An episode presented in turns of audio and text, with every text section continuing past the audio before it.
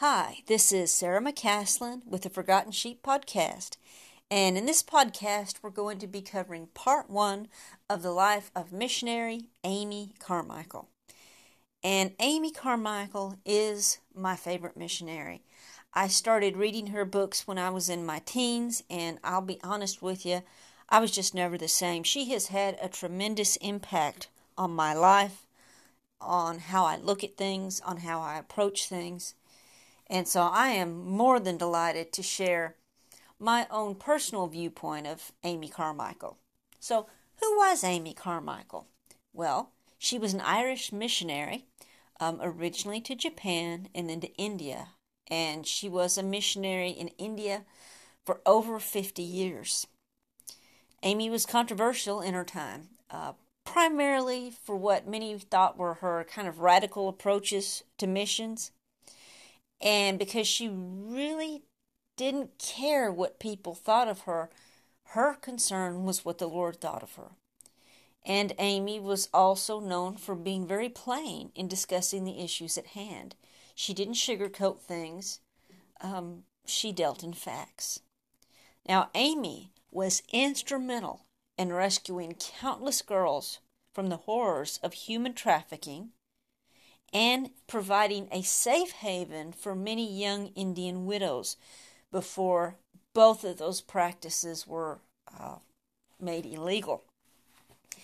Amy also wrote about 20 books and many, many poems. And the missionary group that Amy founded, and I'm probably going to mispronounce this, you probably hear me say that at least once in every podcast, but the orphanage and missionary group she founded was named Dohnavur. It still exists and is completely run by the locals, by local Indians. So, that's in a nutshell who Amy Carmichael was. So, she was born Amy Beatrice Carmichael in 1867 in Millisle, County Down, Ireland. And she would be the first of seven children born into a good Christian family. Her parents were very strict, but also very, very loving. And it seems like, in what I've read of Amy's life, they struck an excellent balance between discipline and reason.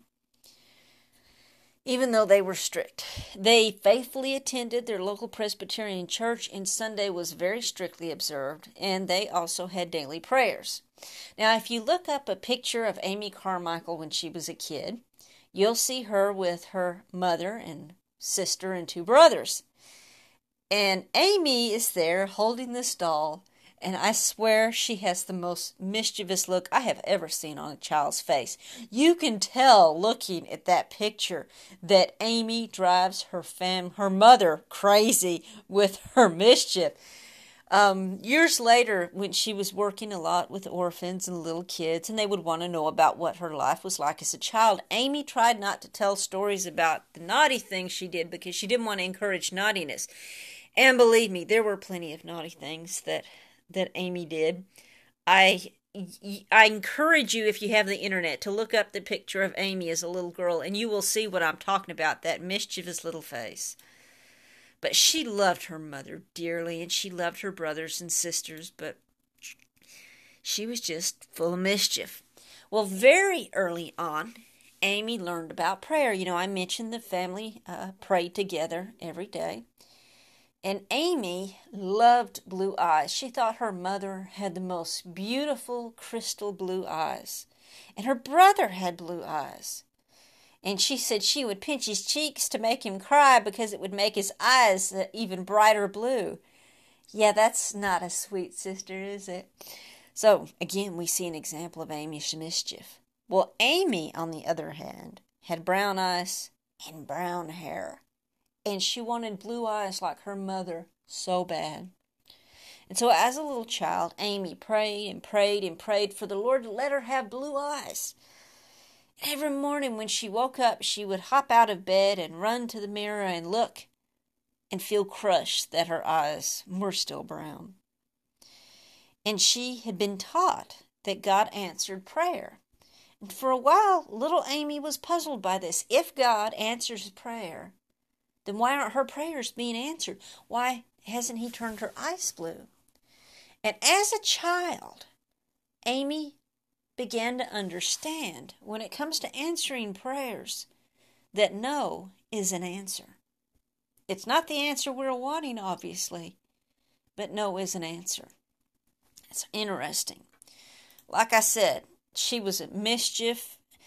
Uh, she was ringleader in all kinds of trouble. And there was one particular incident involving a laburnum tree. Amy had heard that the pods were poisonous. And so she convinced her brothers that they should eat these laburnum pods and see how many it took before they died. Yes, that was Amy's plan. See how many pods she could eat before they died. And of course, they got sick before they could eat enough to die. I can only imagine a mother's horror when that's the type of thought process your young daughter has. Another time she went to her mother complaining and she said, Oh, mother, I have such a pain. And her mother said, Have you, dear? I hope it will do you good. And she said, But, mother, I can't bear it. It's a dreadful pain. Her mother said, Is it, dear? I'm afraid you'll have to bear it. so, um, one of the ways they were punished as children was what Amy called Gregory's powder, and apparently it was this pink powder that was mixed up that oh to the kids it just was the most horrible tasting thing you could imagine. And she hated Gregory's powder. And I mentioned them going to church regularly. She said the um, her parents were probably upper upper middle class, uh, and they went to church where some of the uh, not so well off people attended and so she said the other parents would give their kids peppermints. And um, they would try to give one to Amy and her brothers and sisters. And they were taught to say, No, thank you. Mother would rather that we didn't. And Amy said she just thought that was not fair, that she wanted to have peppermints in church too. So, well, another incident. uh, you, you read these things from Amy's childhood, and you're just amazed she survived to adulthood um, she was eating plum stones. The nanny had told the children that if they ate the plum stones, the pits, that it would cause a plum tree to sprout in their insides. You know, she's trying to get them not to do it. And Amy thought, oh, how awesome! I could eat these plum stones and have a plum tree grow out of me, and then I can have plums to share with everybody. And so she started eating plum stones. so, um, I mentioned earlier, devotions were very important in the Carmichael household. And one morning, Amy was headed to devotions when she discovered a little mouse was drowning in a pail of water. And if there's one thing that Amy loved, it was animals. And so she rescues the little mouse out of the pail of water. However, she didn't just, you know, set it loose or something. Well, Amy was going to take care of it. So she's tucked it in her pinafore, hoping it wouldn't squeak during prayer time. It did. and another unusual thing that Amy did as a kid is she took her dollhouse that her parents had given her. She was the oldest daughter, and she removed all the furniture and all the dolls and replaced it with moths and beetles and mice and baby frogs and pretty stones. And Amy said that she felt like she wanted a dollhouse that was alive. So that's that's cute. It was another incident that I think came close to giving her mother and father both a heart attack. Uh, Amy had decided that it would be fun to play in the, I believe it was uh, lead or tin gutters that ran along the roof. And so she convinced her brothers to join her, and they crawled out the bathroom window onto the roof of their two story home. Yes, and her mother and dad come back home and they see the children had escaped, I guess, while the nanny wasn't looking, and were walking around on the roof of the two story home. So uh, she was a sto- no, no doubt Amy was a source of great stress to her her mother. now, when she was ten, Amy, up until the time she was ten, let me rephrase that. Up until the time she was ten, Amy had basically been homeschooled with a governess and she was free to enjoy, enjoy herself however she wanted to. However, her parents decided it would be a good idea to send Amy to a Methodist boarding school. That poor Methodist boarding school. Amy almost got expelled for one particular incident. Uh, there was an eclipse, and Amy and the other girls at the boarding school very much wanted to see the eclipse. It was going to happen at night, and the uh, the teachers and the principal decided it was too late for the girls to stay up, and so they said they weren't allowed to stay up and see the eclipse. They were to go to go ahead and go to bed. So Amy conspired with her classmates that she would wake them up in time to see the eclipse. So she tied a string going from uh I think going from toe to toe of the girls, and at a certain time Amy pulled on the string and got all the girls awake, got them all corralled, and they were sneaking up to the attic. They opened the doorway into the attic, and there was this, the principal and all the teachers looking at the girls with Amy in the lead. And so the principal told Amy that that particular incident showed a lot of planning and a lot of intention that she did not think was appropriate. So that's when Amy almost got expelled from boarding school. Um, there was another incident in Amy's childhood that I think is important to deal with. She had been her usual, as we'd say in Texas, ornery self, getting into mischief, getting into everything, stressing her mother out. And finally, one day, it was just more than her mom could bear. And her mom sat down at her dresser, at her own dresser, and just began to cry. And Amy said that she had never seen that kind of sadness on her mother's face and she knew that it was had to do with her behavior and it broke Amy's heart to see her mom so saddened by her behavior. Now, no doubt that helped Amy stay on the straight and narrow for a while, but you know, like I said, she was full of mischief. Well, there was a good, a very good thing that happened while Amy was at boarding school. That's when uh, she got saved. So even though Amy had grown up in church, she had been praying since she was a little girl, she knew who Jesus was. I'm sure she could tell you exactly how to get saved. She was not the most well behaved child, but, you know, you would think that she had already gotten saved, but she hadn't. So while she was there at that Methodist boarding school, a minister was speaking, and they were singing the hymn, Jesus Loves Me. And that hymn is known to children the world over. Uh, probably anywhere the gospel has been preached in the last 50 to a 100 years, children have been exposed to that hymn, Jesus Loves Me. And as they were singing that hymn, that simple hymn that we don't think much of, Amy realized that Jesus loved her, and that applied to her. And that's when she was, as we would say, converted. She was born again. That's when Amy became a Christian. Things for the Carmichael family took a very sad turn when Amy was 17. Her father passed away. Now, he was an older man when he married. He was 37 when he first married, and of course, Amy's mom was his, his first and only wife. Uh, but he was still far too young to die so suddenly like that. And that left Amy's mom as a mother of seven children, a widow with seven children. And it was a huge change in the family's finances.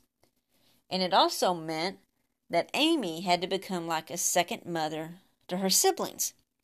However, the Lord very closely watched over this little family and kept their needs all supplied. And Amy's mom was able to find work and Amy worked very hard to be the mature, responsible daughter and uh, mother figure to the her brothers and sisters that they needed. So Amy had to grow up. She had no choice but to put aside the her mischievous, ornery ways and really get in there. And she really did become a huge help and a huge support to her mother.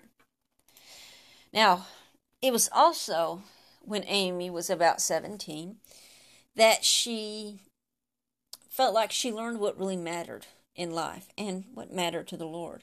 So she was heading home from church with her brothers and sisters. And on the way, they encountered this pitifully frail older woman that was struggling with some bags. Now, people were not supposed to be carrying packages on a Sunday, at least in this part of Ireland. It was considered inappropriate. And Amy's instinct was to help this lady. And she did, but it meant that she would have to face the disapproving looks of the church people who felt it was wrong to be carrying packages on a Sunday. And yet, Amy knew that as a Christian, she should help this lady. And so that's what Amy did. Amy helped that lady. And a scripture came to Amy's mind that influenced the rest of her life. And it's out of 1 Corinthians uh, chapter 3, verses 12 through 14. Now, if any man build upon this foundation gold, silver, precious stones, wood, hay, stubble, every man's work shall be made manifest. Note, that means to reveal. For the day shall declare it, because it shall be revealed by fire. And the fire shall try every man's work of what sort it is. And if any man's work abide, which he hath built thereupon, he shall receive a reward. So that means if your work abides, if it lasts, if it passes the test, if you've built on a foundation that is strong and right and good, if you built on a foundation of the Bible's teachings, of Jesus' teachings, then your work will pass the test. But imagine spending your entire life, but your foundation wasn't right. Your work, when it's put to the test, it fails and you receive no reward. Well, that day, Amy made up her mind that she wanted to do the work that would last. She wanted her life to count, and she wanted it to pass the test, so to speak. It's not that she was after a reward, but she wanted work that was lasting in the sight of God.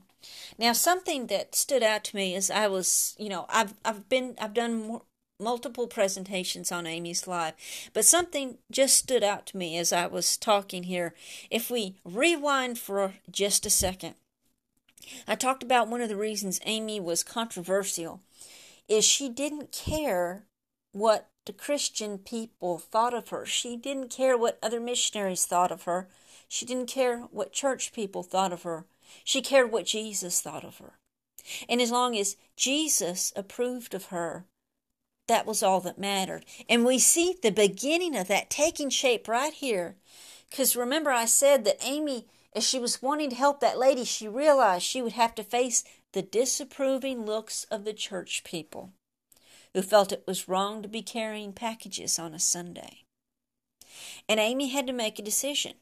Would she do what pleased the Lord? Or would she do what would please the church people? And let's face it, pleasing the religious people, pleasing society, pleasing even a Christian culture does not always mean pleasing God. And we've got to put God first. We've got to put what pleases God first. We have to follow what He leads us to do. We can't live our lives under someone else's guidance. We need to receive our guidance from the Lord. We can't walk someone else's path. We have to walk the path that the Lord lays out for us. And this was the beginning of Amy doing that. This is when Amy's sail was set, so to speak, that no matter what happened, no matter who came against her, no matter who disapproved of her, who criticized her, who took her books and threw them across the room in anger at what she had written, who accused her of lying, whoever accused her of exaggerating, as long as she knew what she was doing was in the will of God, Amy would persevere. And I believe that's why we see her work having survived so many years. And this brings out something else too. In this scripture, it said, If any man's work abide which he built thereupon, he shall receive a reward. If any man's work abide. The missionary group that Amy started, the orphanage that she started, Dohnavur, still stands, is still in place, is still functioning still follows the teachings of our Lord Jesus Christ, still has Amy's imprint upon it. Her work lasted. So, um, that's when Amy faced one of the major turning points. The first one was when Amy got saved. This is the second one when Amy decides that it's more important to please Jesus than anything else. And there's another one coming up soon. We'll get to that in a little bit. Well, as Amy came to the realization that She wanted her life to count for the Lord, and she wanted her work to stand. She wanted to have a life that counted for all eternity. And so she became more active in church, even more than before. And one of the ways that, one of the things she did is she started an outreach to the young ladies, young women that worked in the local factories. And these young women were called by the Irish people the Shawlies. And the reason they got that nickname was because they wore shawls, these giant shawls that were very thick. They wore them around their head and over their shoulders to keep warm uh, during the winter months when it would get so terribly cold. And these young women would get up in the wee hours of the morning and go to uh, go to work in the factory, spend their day in a stuffy factory with probably hardly any sunlight, definitely no fresh air, and then come home. They didn't have much of an opportunity at an education, and they it seems they weren't really welcome in the churches. So I like Amy's approach. If these people aren't welcome in churches, then we'll build them their own church. And that's exactly what Amy Carmichael did. I don't even think she was, I'm not even sure she was in her 20s yet, and she had already built a church. And it still stands in Ireland. Uh, it was called The Welcome. I love it. That's what she called the church, The Welcome. Isn't that a good name for a church? And it was uh, founded in 1889, and it still stands. Now it's the Welcome Evangelical Church. And its motto today, in modern times, is reaching out and inviting in. So, now, how is that for a track record? Amy went from a mischievous hellion of a child to actually starting her own church for the Shawlies. So, we've talked about turning point one, when Amy was born again. Turning point two, when Amy decided that she wanted to please Jesus and make her life count for all eternity. And now we're at turning point three at the Keswick Convention. Now, the Keswick Convention was uh, a very powerful meeting that was taking place in Keswick, uh, uh, Keswick, England. And one of its major themes was holiness. And not so much holiness in the sense of how you dress and how you look, but this really got to the core of the issue. It was holiness from the inside out. And they believed that holiness meant not just that your outward actions please the Lord, but your attitudes please the Lord. And you wanted to please the Lord in every part of your life. So, Amy attended the Keswick Convention with her mother. And about the time that Amy attended, there is a picture that was taken of Amy and this is my favorite picture of Amy Carmichael. She's sitting there in a very proper looking white Victorian dress, and she's holding a kitten. Now, if you know me personally, you know that I have a cat that I absolutely adore named Xena, Warrior Princess. So that caught my attention. Um, Amy holding this kitten that seems perfectly pleased to be sitting in Miss Amy's lap. And Amy looks so sweet in this picture. So, she and her mother attend this convention where the theme is holiness. And Amy said that she was frustrated that she could not live up to the standards that were set by Jesus in the Word of God. She struggled with bad attitudes. She struggled with a bad temper. She struggled with these things. You know, she was that ornery, mischievous child.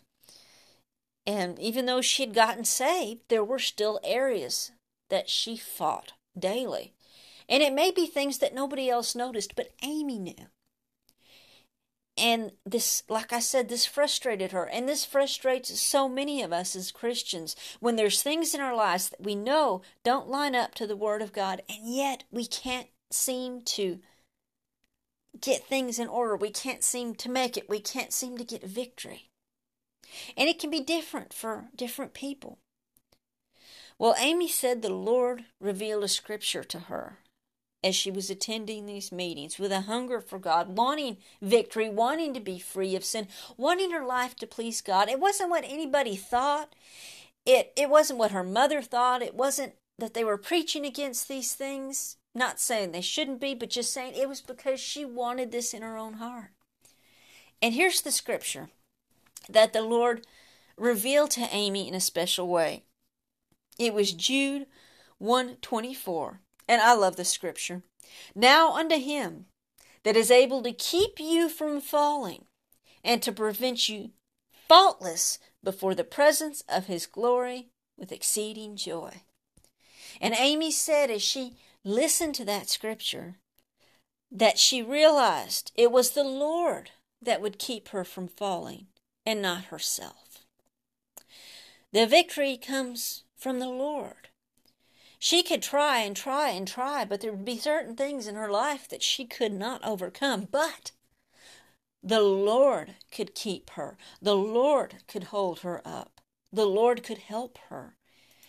And that was just just a tremendous tremendous blessing to Amy. She was so excited about that revelation. And she said they went to eat afterwards, and someone was complaining the pork chops they had ordered were tough. And Amy said her thought process was, Who cares if the pork chops are tough? Jesus is able to keep me from falling. So I thought that's pretty cool. That's the next major turning point in Amy's life. And I'll give you a little preview of why this is so important. In the Dohnavur fellowship, Amy worked primarily with women. The leadership was pretty much all women, with Amy being the uh, the primary leader. And you, and I'll just be honest with you. You get that many women together, trying to work together every day, living together, dealing with these kids together, day after day. There is going to be stress, there's going to be problems. And yet, the Lord enabled these ladies, for the most part, to live and work with each other peaceably. And part of that comes from the Lord helping Amy gain victory over bad attitudes and temper.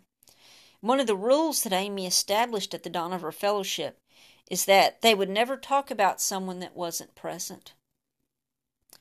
And I thought that was pretty cool too.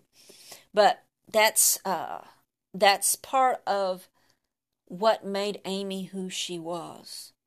That's part of what gave her such power in her prayers. That kind of life of holiness and commitment to God allows the power of God to flow through us unhindered, allows the Holy Spirit of God to move through us unhindered. And Amy was literally able to go toe to toe with the powers of darkness and see victory. She was able, with the Lord working through her to snatch children out of the out of the devil's hands. And so there was just so much that Amy was able to do. And it I believe the key to all that Amy was able to accomplish was here in these three turning points when she was born again, when she decided that G- pleasing Jesus was the most important thing, and when she realized that it was possible to live a holy life because Jesus could keep us from falling. Well, after the success of the welcome, Amy and her mother were invited to the neighboring city of Manchester to work. And Amy's mother was being paid, and this was really good because that helped with supporting the family. And Amy was active too, maybe a little bit too active. Amy said it was during this time that she learned an important lesson about the need for rest. Amy's health broke, and she desperately needed rest. And if Amy was there in the city, she was going to be trying to do the Lord's work. She was going to be trying to help her mother and help people and reach people. And that was just who Amy was. Um, I think nowadays we might say she was a bit like the Energizer Bunny. If you're familiar with the Energizer Bunny commercials, it keeps going and going. Well, um, while at another Keswick convention, Amy and her mom came in contact with a devout Quaker named Mr. Wilson. And he had recently lost his wife and had lost his daughter, who was Amy's age. And realizing that Amy needed some rest, she needed to get out of the city, out of an urban area, and more out into the country, he offered Amy a job as his personal secretary in his large servant filled home where he lived with his two bachelor sons. Now, nowadays we would look at this and our eyebrows would be raised that she was living with Mr. Wilson. Well, it was uh, a large home with tons of servants, and she was basically another servant there in the home. So please keep that in mind. I can assure you from what I've read of Amy, there was nothing inappropriate that would have uh, that Amy would have allowed to have taken place. Well, she accepted this position. This gave her a little bit of a chance to rest further out in the country, and she was making money, which went to support her mother. Now, when I was reading Amy's uh, biographies, I'll be honest with you, I felt like Amy basically Amy's mom basically sold her to Mr. Wilson as a servant. I mean, I, I just, I, I didn't like how that worked out. I'll be honest with you. Um, but the Lord has a way of working things out and making doors where it seems like there's a solid wall. So, she affectionately nicknamed Mr. Wilson the old man. Um, he was in his 50s I bet he did not like being called the old man, but that might have been a way to kind of distance herself from him and make it clear that she was not interested in any kind of romantic uh, relationship with him. Now, he had two bachelor sons, and you would think they would like having this cute young thing in the house. Oh no, they did not like Amy. Amy disrupted their bachelorhood, and she was, you know, energetic, and Amy was full of life and vim and vigor and somewhat outspoken, even in her younger years, and so they did not like Amy. but uh, that's what Amy did. She worked as his uh, personal secretary. And there was something interesting. Amy said that while she was working for Mr. Wilson, she learned to be a deep well. And what she meant by that is people will tell you very personal things, especially if you are working with someone who is a church leader or a missionary or a counselor. You're going to hear things and you're going to learn about things that you have to absolutely not share. They go in that well and they stay there. And so Amy said she learned a lot about not repeating things, that there are certain things you listen to and you don't repeat it. And certain things you listen to and you have to take to the Lord. And that's always one good thing. If we are sworn to secrecy, we can always tell Jesus because he already knows. But while she's at uh, Mr. Wilson's, she comes in contact with a lot of uh, holiness ministers and preachers and teachers that are friends of Mr. Wilson's. A lot of people very active in the Keswick Convention and Amy's call to the mission field began to grow after she heard J. Hudson Taylor, founder of the China Inland Mission, speak at one of the Keswick conventions. And he was he was something else again. I'm one of these days I'm going to do a whole set of uh, podcast on the China Inland Mission and the wonderful, amazing things that those uh, missionaries, including the Lammermuir Party, were able to accomplish. But today we're talking about J. Hudson Taylor's impact on Amy. Amy said she didn't initially realize the Lord was calling her. She was obviously called to ministry, although now she was just acting as personal secretary to Mr. Wilson. But she had even founded a church and all of that. She was had these leadership abilities and everything, and the Lord was calling her, but she didn't realize it. But she noticed that her burden for the lost kept growing in intensity. And so she began to think about it. Could the Lord be calling me to missions? And she said, But there's my mom and my brothers and sisters. Who's going to take care of them financially? And then there was Mr. Wilson, and she felt kind of bad about it because he had grown so attached to her, and what would happen to Mr. Wilson? And so Amy did what most young Christians do. Besides, of course, praying about this, she went to some of her older Christian friends and began to speak to them about what she was feeling. And do you know what happened? Amy was criticized by them. They said she was seeking adventure, excitement, and fun, and she should be ashamed of herself. And she was even told that if she left for the mission field, then it would be the death of Mr. Wilson. Can you imagine having a call and feeling feeling it so intensely and that you go and you talk to someone that you love and you trust And this is how you're met. But you know what? We know, obviously, Amy didn't listen to them. Amy listened to the Lord. So it was good that she sought their advice, but we have to remember that we always have to put the Lord first. And again, we see that same decision that Amy is being forced to face. Will she please Jesus or will she please the church people? Will she please the other Christians? She has to please Jesus. And they didn't have this burden that she felt in her heart. They didn't have this intense desire to see people saved. And so Amy listened to what they had to say. She took it before the Lord in prayer. She prayed and asked the Lord, Is this my motive? Am I seeking adventure? Am I seeking fun? Am I seeking excitement? Or am I doing this because I have a burden? And she was determined to let God's words take precedence over what anybody else would say.